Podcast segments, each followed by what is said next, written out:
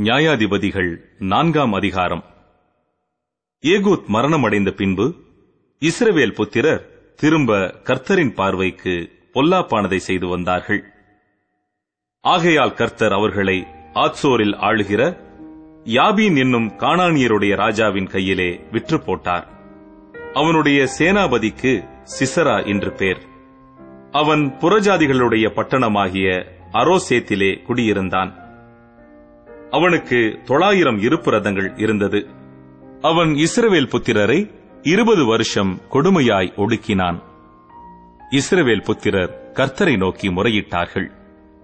அக்காலத்திலே லபிதோத்தின் மனைவியாகிய தெபோராள் என்னும் தீர்க்க தரிசியானவள் இஸ்ரவேலை நியாயம் விசாரித்தாள். அவள் எப்பிராயும் மலை தேசமான ராமாவுக்கும் பெத்தேலுக்கும் நடுவில் இருக்கிற தெபோராளின் பேரிச்ச மரத்தின் கீழே குடியிருந்தாள். அங்கே இஸ்ரவேல் புத்திரர் அவளிடத்திற்கு நியாய விசாரணைக்கு போவார்கள்.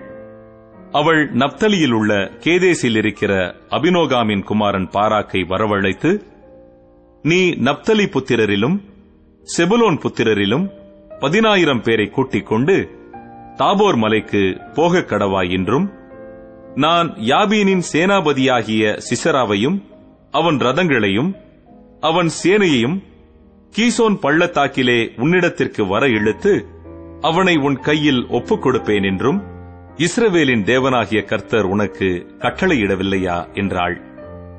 அதற்கு பாராக் நீ என்னோடே கூட வந்தால் போவேன். என்னோடே கூட வராவிட்டால் நான் போக மாட்டேன் என்றான். அதற்கு அவள் நான் உன்னோடே கூட நிச்சயமாய் வருவேன்.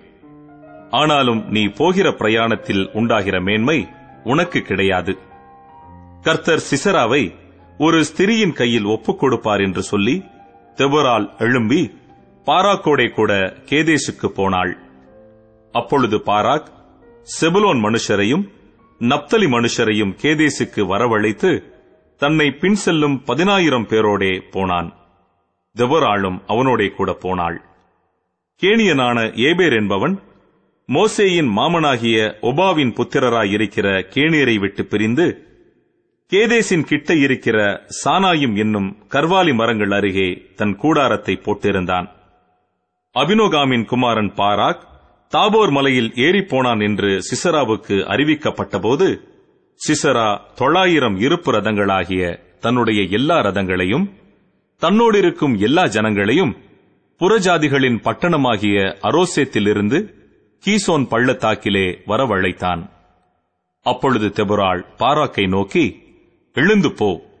கர்த்தர் சிசராவை உன் கையில் ஒப்புக் கொடுக்கும் நாள் இதுவே. கர்த்தர் உனக்கு முன்பாக புறப்படவில்லையா? என்றாள். அப்பொழுது பாராக்கும் அவன் பின்னாலே பதினாயிரம் பேரும் தாபோர் மலையிலிருந்து இறங்கினார்கள். கர்த்தர் சிசராவையும் அந்த எல்லா ரதங்களையும் சேனை அனைத்தையும் பாராக்குக்கு முன்பாக பட்டய கருக்கினால் கலங்கடித்தார். சிசரா ரதத்தை விட்டிறங்கி கால்நடையாய் ஓடிப்போனான். பாராக் ரதங்களையும் சேனையையும் புறஜாதிகளுடைய அரோசேத் மட்டும் துரத்தினான். சிசராவின் சேனையெல்லாம் பட்டய கருக்கினால் விழுந்தது. ஒருவனும் மீதியாயிருக்கவில்லை. சிசரா கால்நடையாய் கேணியனான ஏபேரின் மனைவி யாகேலுடைய கூடாரத்திற்கு ஓடி வந்தான் அப்பொழுது யாபீன் என்னும் ஆத்சோரின் ராஜாவுக்கும் கேணியனான ஏபேரின் வீட்டுக்கும் சமாதானம் உண்டாயிருந்தது. யாகேல் வெளியே சிசிராவுக்கு எதிர்கொண்டு போய் உள்ளே வாரும் இந்நாண்டவனே. என்னண்டை உள்ளே வாரும். பயப்படாதேயும் என்று அவனோடே சொன்னாள். அப்படியே அவள் அண்டை கூடாரத்தில் உள்ளே வந்தபோது அவனை ஒரு சமுக்காளத்தினாலே மூடினாள். அவன் அவளை பார்த்து குடிக்க எனக்கு கொஞ்சம் தண்ணீர் தா தாகமாயிருக்கிறேன் என்றான். அவள் பால் துருத்தியை திறந்து அவனுக்கு குடிக்க கொடுத்து திரும்பவும் அவனை மூடினாள். அப்பொழுது அவன் நீ கூடார வாசலிலே நின்று யாராவது ஒருவன் வந்து இங்கே யாராகிலும் இருக்கிறார்களா என்று உன்னிடத்தில் கேட்டால் இல்லை என்று சொல் என்றான்.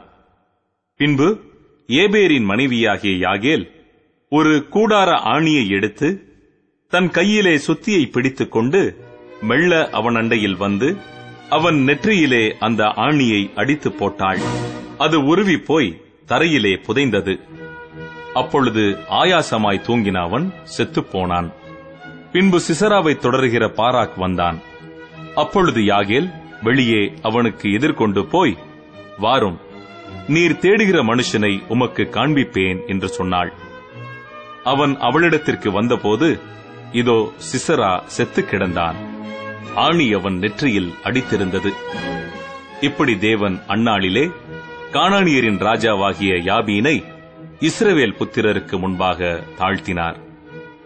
இஸ்ரவேல் புத்திரரின் கை காணானியரின் ராஜாவாகிய யாபீனை நிர்மூலமாக்கும் மட்டும் அவன் மேல் பலத்துக் கொண்டே இருந்தது.